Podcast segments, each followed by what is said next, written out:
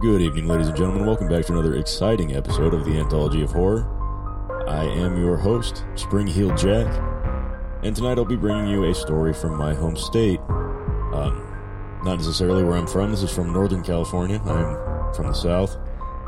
And as the joke goes, everybody in Northern California loves talking about how much better they are in than Southern California, and nobody in Southern California gives a shit. So, that being said, I'm very happy that this happened in Northern California. Although I'm not happy it happened at all. I had to pick, this is a spooky one to fucking live next door to. Anyway, to all consistent listeners, thank you very much for tuning back in. I genuinely appreciate your patronage. I genuinely appreciate you guys being consistent and spreading the word.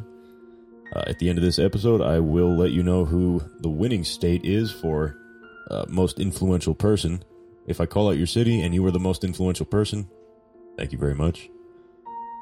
I believe last week it was, uh, I don't remember what city it was exactly last week, but I think it was Ohio. Thank you very much to Ohio and Texas. You guys are killing it.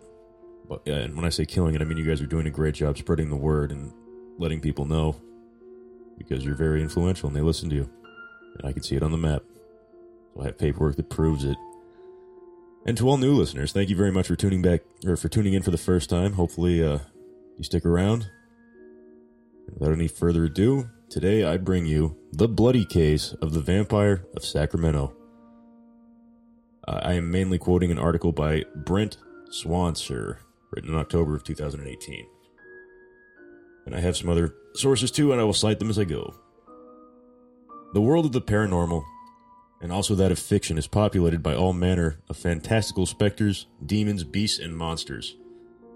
This is a dark, only faintly lit world of things that shift, scamper, and prowl about the murk, shadowy abominations that defy all attempts to understand them. But scattered amongst tales of ghouls, ghosts, and vampires, there are those cases that are remarkable in their origins in real life. And they sometimes prove that human monsters are just as frightening and probably more repulsive than anything from the depths of the supernatural or the myth- mythical world. One such case comes to us from the shithole city of Sacramento, California. And it is a morbid and mysterious account of a serial killer, strange and haunting, and a journey into the very darkest depths of an abyss of human depravity. Richard Trenton, Trenton Chase was born on May 23, 1950. He was an American serial killer who had killed six people in the span of one month in California. He earned the nickname the Vampire of Sacktown, aka Sacramento. He drank the blood of his victims, and he ate their internal organs. He did this as part of a delusion that he needed it to prevent Nazis from turning his blood into powder via poison they planted beneath his soap dish. You heard that right. Born in 1950, he was raised in a strict household and was often beaten by his father for the fuck of it. In his teens, he became an alcoholic and also developed a penchant for killing and mutilating animals and fire starting, which are all common traits of serial killers when they're aspiring to be such. In high school, Chase had a handful of girlfriends, none of which he was able to get or maintain a steady relationship with, uh, or an erection, coincidentally. Partly, the turnover in his relationships was his inability to achieve or maintain an erection, and because of an inability to become aroused in the presence of females, unless uh, certain variables were present. Upon consulting a psychiatrist, Chase was told that the root of his problems was either repressed rage or mental illness. After that, he did not seek any further treatment after this diagnosis. It would later be determined that Chase had an aversion to conventional sex, and he could only achieve arousal and orgasm through violent or heinous actions such as killing animals and fucking a dead person, cracking open a cold one, or necrophilia. That's in poor taste, sorry. As an adult, Chase lived with his mother, where he began to accuse her of attempting to murder him via poison. Chase's father purchased an apartment for him and forced him to move out of the house.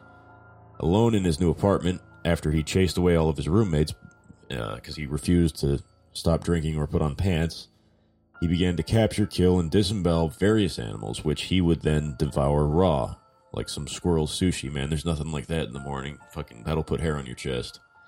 Take it off. He then began to put the entrails of the animals he had killed into a blender in order to make smoothies. Chase reasoned that by drinking these smoothies, he was preventing his heart from shrinking like the Grinch. He feared that if it shrank too much, he would not be elected the mayor of Whoville that year, and it would disappear, and then he would die.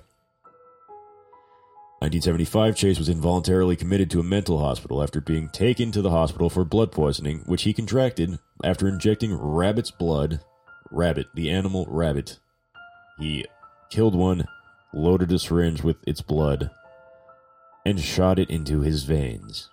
You fucking moron. There comes a point you should just let Darwinism sort him out, man. Fucking social Darwinism might not be the worst thing in certain cases.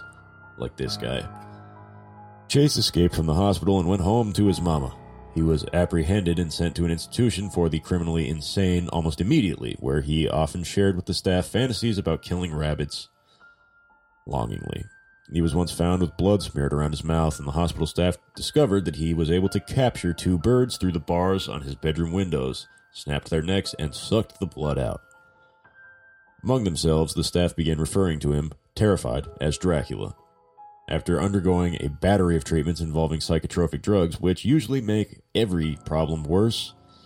Chase was deemed no longer a danger to society, and in 1976 he was released into recordance of his parents uh, and his mother deciding that her son did not need the anti schizophrenic medication that he had been prescribed, took it upon herself to wean him off of it. Bitch. His parents put him up in an apartment again, where he began to torture, and capture and then drink the blood of rabbits, dogs, and cats. On occasion, he killed and ate neighbors' pets, and at least once contacted the neighbor by telephone to explain that he had killed and eaten his pet. At the same time, he developed a fascination for firearms and purchased several handguns, incident free. Oh my god. I suppose it was still the 70s, so there was not much of a vetting process for buying handguns, but still. This is uh my god. Who's whoever sold this guy a gun should be fucking executed. Like clearly he wasn't well. Been coming in fucking slapping himself with blood around and hadn't showered in a year and you're gonna sell him a handgun? I don't believe that guns commit violent crimes, but I think that dumb fucking gun shop owners that sell to people that are clearly touched kill people. He became fascinated by the crimes of the Hillside Strangler, he believed the Strangler was also the victim of Nazi UFO conspiracy that he believed he was the victim of. Chase also began to lose interest in caring for himself almost entirely, and neglected his personal hygiene such as bathing, grooming, brushing his tooth. He stopped eating and dropped to the weight of 145 pounds.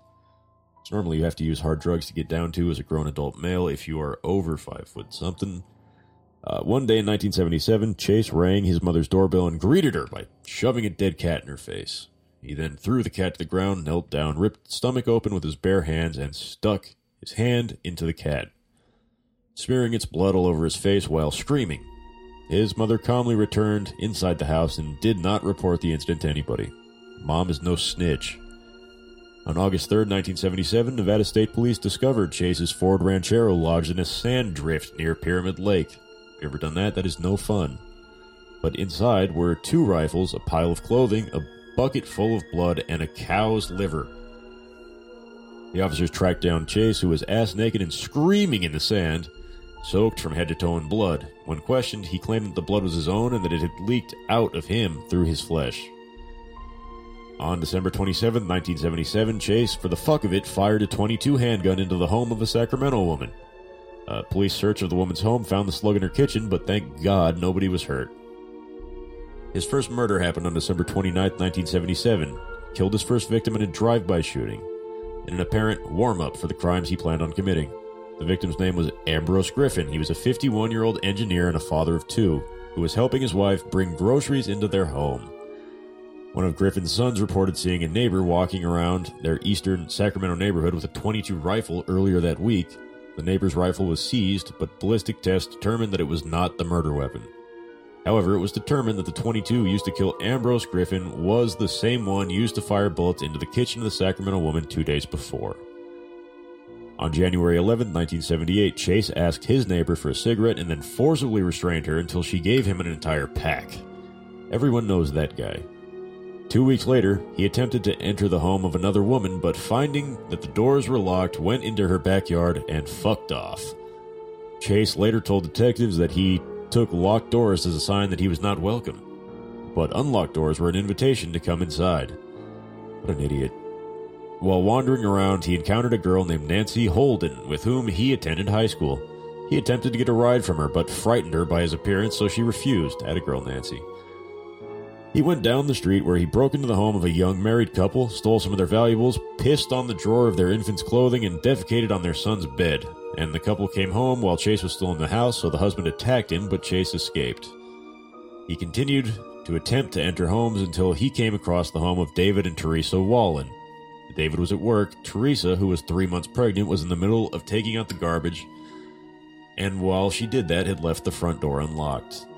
Chase surprised her in her home and shot her three times once in the hand, which was her putting her hand out, like, no, please don't shoot me, twice in the head, which finally killed her, and it was the same gun used to kill Ambrose Griffin and to shoot through the window of the woman in Sacramento.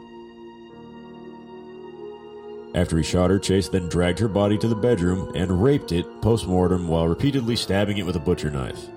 When he finished, he carved the corpse open, removed several of her internal organs, used a bucket to collect the blood, and then taking it to the bathroom to bathe in it.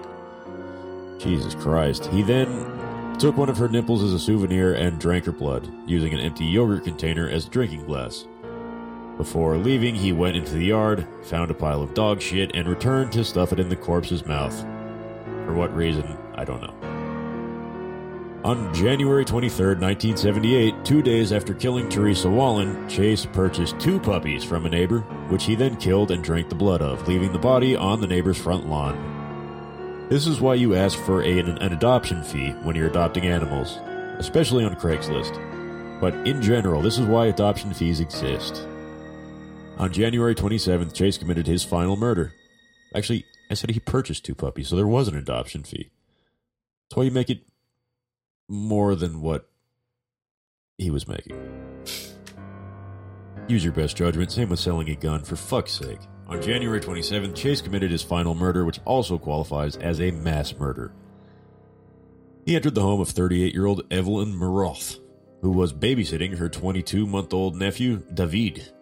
David. Also present in their home was Evelyn's six year old son, Jason, and Dan Meredith, a neighbor who had come over to check in on Evelyn. Evelyn was bathing while Dan watched the children. That's weird to me. He went if I if I had some if I had my niece watching my children and the neighbor was in my house when I got home, I'd go fucking ballistic. Uh, anyway, he went into the front hallway when Chase entered the home, and he was promptly shot in the head at point blank range with Chase's 22 handgun, killing him. Again, this was the same gun used. Kill the pregnant lady, kill the Griffin guy, shoot through the window. Chase then turned the corpse over and stole his wallet and car keys. Jason ran to his mother's bedroom where Chase fatally shot him twice in the head at point blank range. On the way to killing Jason, Chase also shot David in the head. Jesus Christ, killed a bunch of kids. Chase then entered the bathroom and fatally shot Evelyn once in the head, dragged the corpse onto the bed where he simultaneously sodomized it and drank its blood from a series of slice wounds to the back of the neck. Medical examiners reported an inordinate Huh. Unusual amounts of semen in the corpse's rectum indicating an unusual amount of ejaculations. Gross. When Chase had finished, he stabbed her at least half a dozen times in the anus, the knife penetrating her uterus. He stabbed her in a series of vital points on the body, which caused blood from the internal organs to pool into her abdomen, abdomen, which he then sliced open and drained into a bucket, then consumed all the blood. Chase then went on to retrieve young David's corpse. He took it to the bathroom, split its skull open in the bathtub, and consumed the brain. This guy's fucking foul, man. Outside, a six year old girl with whom Jason Maroth had a playdate knocked on the door. Oh, man, startling Chase. So he fled the residence, stealing Dan Meredith's car. And the little girl alerted a neighbor. The neighbor broke into the Maroth home where he discovered the bodies and contacted the authorities and tried to explain to them that he was only breaking in because nobody answered the door when he knocked. Oh my god, that poor bastard. Imagine breaking into that house just to see if everyone's okay. That sucks. Upon entering the home, the police discovered the plethora of ballistic evidence that Chase had left, including, but not limited to, perfect handprints, perfect fingerprints, perfect imprints of the soles of his shoes. Chase, meanwhile, took David's corpse home with him, where he chopped off his penis and used it as a straw. Really? That's fucking. I didn't know you could do that, but that's fucking gross. Through which he sucked the blood out of the body. Wow. He then sliced the corpse open and consumed several internal organs and made smoothies out of the others. Finally, disposing of the corpse at a nearby church. What a fucking asshole. After the Wallin murder, FBI agents Russ Vorpagel and Robert Ressler were called in to investigate. They compiled a profile of the killer and determined that the killer would be tall, malnourished, a loner, physically unclean, and more importantly, he would continue to kill until he was killed or arrested. Five days after the mass murder, and after hearing the profile, Nancy Holden contacted police saying she believed Richard Chase could be the killer. Wow. The police ran a background check on Chase where they came across his registration of a 22 caliber semi-automatic pistol. Fucking it was registered? Jesus Christ. Detectives and a team of police went to Chase's apartment where they asked to speak with him. He said no. The detectives and the police hid down the hallway and pretended not to be there and to have left and waited for Chase to leave, arresting him when he left his apartment carrying a bloodstained box uh, his parka and shoes were also bloodstained. Inside were pieces of shredded, blood soaked wallpaper and the bloodstained 22 with which he'd committed all of his crimes. Chase claimed that the bloody wallpaper and bloody gun were a result of him killing several neighborhood dogs. When the police performed a search of Chase's person, however, they found that he was carrying Dan Meredith's wallet, thus being the incriminating evidence they needed to arrest him. Detectives, along with Ressler and Vorpagel, formed a posse and searched Chase's apartment. They found the walls, floor, ceiling, refrigerator, and all of Chase's eating and drinking utensils were soaked in human blood. On the counter was the blender Chase had used to make his smoothies, and it was caked in coagulated blood and the rotting matter of internal organs. That's fucking gross. That turned my stomach.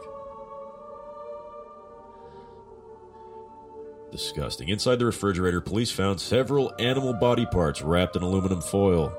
He fucking has the wherewithal to use aluminum foil? Uh, guilty. Not insane. Guilty. He used fucking tinfoil. David's brains were in a Tupperware container, and pieces of his body were wrapped in saran wrap. Yeah, he's. I wonder if the crazy was an act. Obviously not, but still, I wonder, like, how can he. I don't understand how he can be that far gone and still, like, pack it up in saran wrap and Tupperware. You know what I'm saying? Several of Evelyn Maroth and Teresa Wallin's internal organs were also wrapped in saran wrap in the same way. On another counter were several pet collars. On his kitchen table, he had spread out numerous diagrams depicting various aspects of human biology. For fuck's sake. In 1979, Chase stood trial on six counts of capital murder, and in order to avoid the death penalty, his bitch lawyer tried to have Chase found guilty of second degree murder, which would result in a life sentence. However, the case hinged on Chase's history of mental illness and the lack of planning in his crimes. Evidence that they were not predetermined. Obviously not, but he knew he was fucking insane. He had to have. On May 8th, the jury found Chase guilty of six counts of first degree murder. The defense asked for a clemency hearing in which a judge determined that Chase was not legally insane. Chase was sentenced to die in the gas chamber. Waiting to die, Chase became a feared presence in prison. The other inmates, including hardened gang members, uh, were aware of the graphic and bizarre nature of his crimes, were terrified of this guy and according to prison officials, they often try to convince Chase to commit suicide, too fearful to get close enough to kill him themselves. Wow. Chase also granted a series of interviews to a guy named Robert Ressler, during which he spoke of his fears of the Nazi UFOs and space Jews, claiming that although he had killed, it was not his fault. He had been forced to kill to keep himself alive, which he believed any person would do. I probably wouldn't. If it meant mutilating a pregnant chick and ass fucking her dead corpse, I think I would choose death. Maybe I'm the crazy one. He asked Ressler to give him access to a radar gun with which he could apprehend the Nazi UFOs so that the Nazis could stand trial for what they did and be held accountable. He also handed Ressler a large amount of macaroni and cheese, which he had been stuffing into his pants pockets, believing that the prison officials were in fact in league with the Nazis and attempting to kill him. On December, December 26, 1980, a guard doing cell checks found Chase lying prostrate on his bed, not breathing. An autopsy determined that Chase had committed suicide with all of the pills that he was not taking and had been saving up for the last few weeks. He was the inspiration for the 1988 movie Rampage. Jesus fucking Christ. A typically disorganized killer, Chase picked his victims randomly, which is terrifying. Just because your door was unlocked.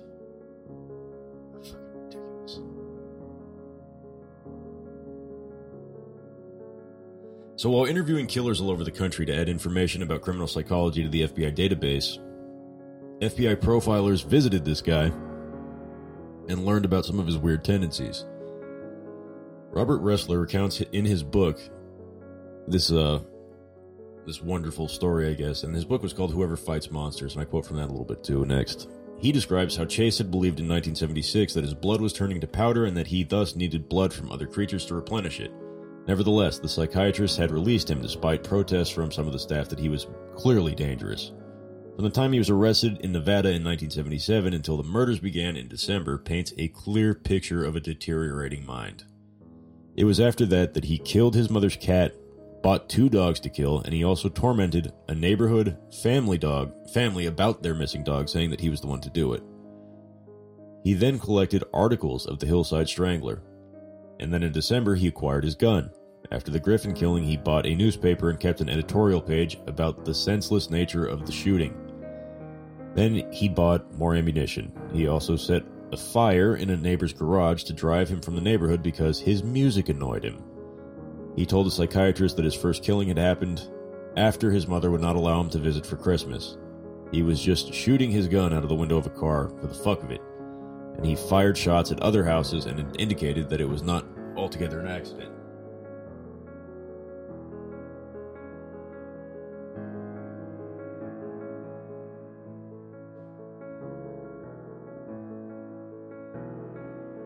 Chase told the FBI profilers that he had killed to preserve his own life and he developed an appeal based on that. He mentioned his soap dish poisoning, and Ressler asked him what that was, and he explained that everyone has a soap dish. If you lift the soap dish and find that underneath it is dry, you're alright.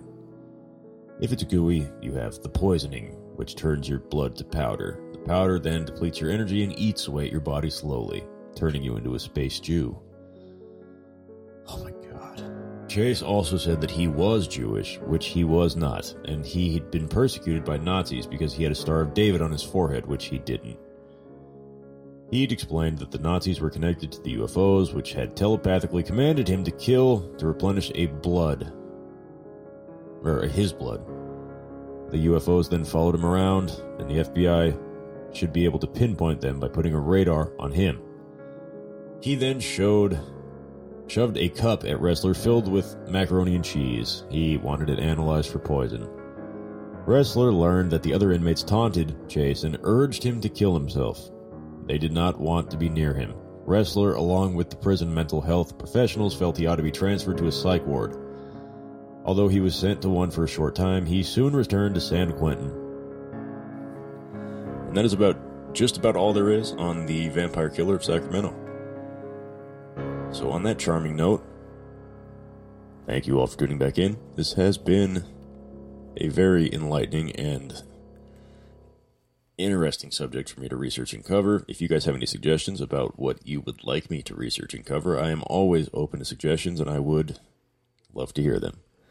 So, I want to thank you all very much for tuning back in, and I would also like to point out that you just listened to this entire thing free of any ads for boner pills or free of any ads for whatever the fuck they're advertising on other podcasts now these days. Because I value your time. Uh, at some point soon, I thought I was going to do it today, but I got distracted sleeping. I was going to make an email account and one of those fucking Patreon things to hook up to my shit.